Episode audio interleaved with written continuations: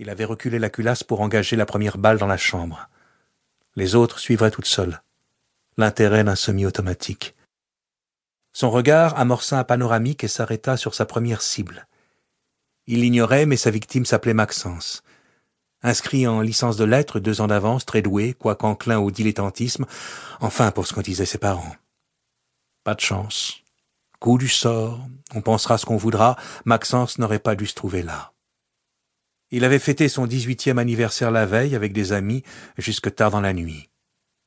Dans un monde idéal, il aurait dû être encore au lit dans le studio en mansarde qu'il louait près du canal Saint-Martin, levé dans les bras de sa copine, une chouette fille, vraiment. Oh, elle l'avait bien supplié de rester au pieu avec elle, lui promettant même un marathon torride sous la couette une fois qu'ils auraient complètement dessoulé, mais les partiels approchaient, et il avait déjà manqué trop de cours. Je dois y aller. Cette fois, il était décidé à réagir. À dix-huit ans, il faut bien prendre quelques bonnes résolutions. TD de littérature comparée, modernité du genre romanesque, entre fiction et critique. Un truc dans ce genre. Il ne se souvenait plus très bien. Il n'avait pas encore l'esprit assez clair. S'il avait su. Maxence n'eut pas le temps de comprendre ce qui lui arrivait. Qu'est-ce qu'il fout, ce mec? Il n'esquissa pas le moindre geste de défense, mais fixa au contraire son agresseur d'un regard vitreux que quelques heures de mauvais sommeil n'avaient pas réussi à effacer.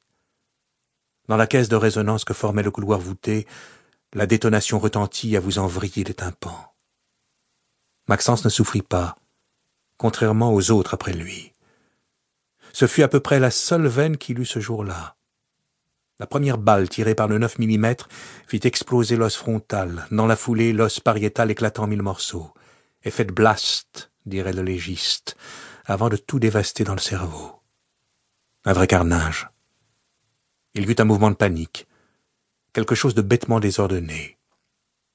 On pourrait penser que lorsqu'un dingue se tient devant vous, un pistolet à la main, tout le monde autour a la présence d'esprit de fuir pour se mettre à l'abri.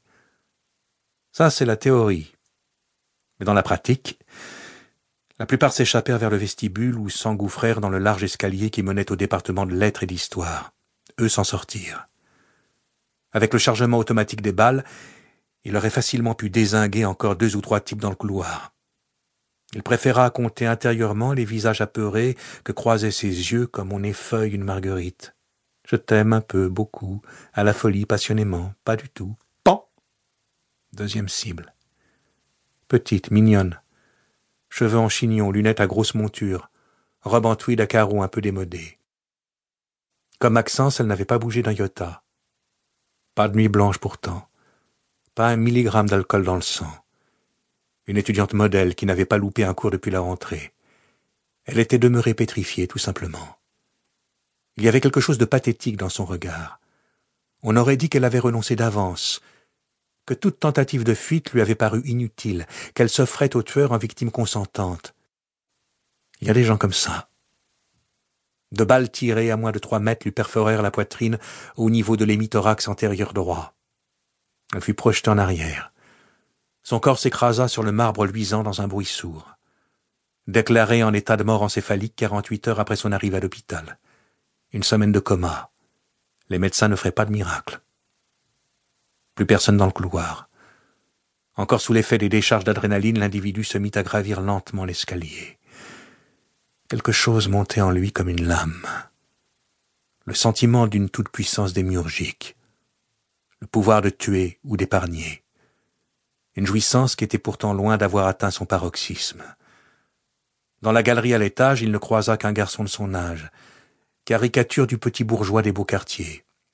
Visage suffisant, chinois à la mode, cardigan Melinda Gloss, belle écharpe couleur rouille.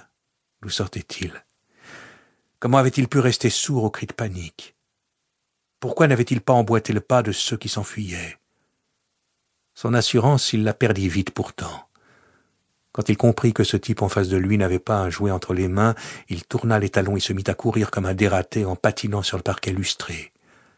Sa fuite avait un côté comique, et son agresseur ne put s'empêcher de sourire en pressant la détente. Trois balles cette fois, tirées dans le dos. Il ne voulait pas le louper, celui-là. L'étudiant s'affala au sol dans un mouvement grand guignolesque, bras en croix fauché comme un lièvre qui bondit dans un pré.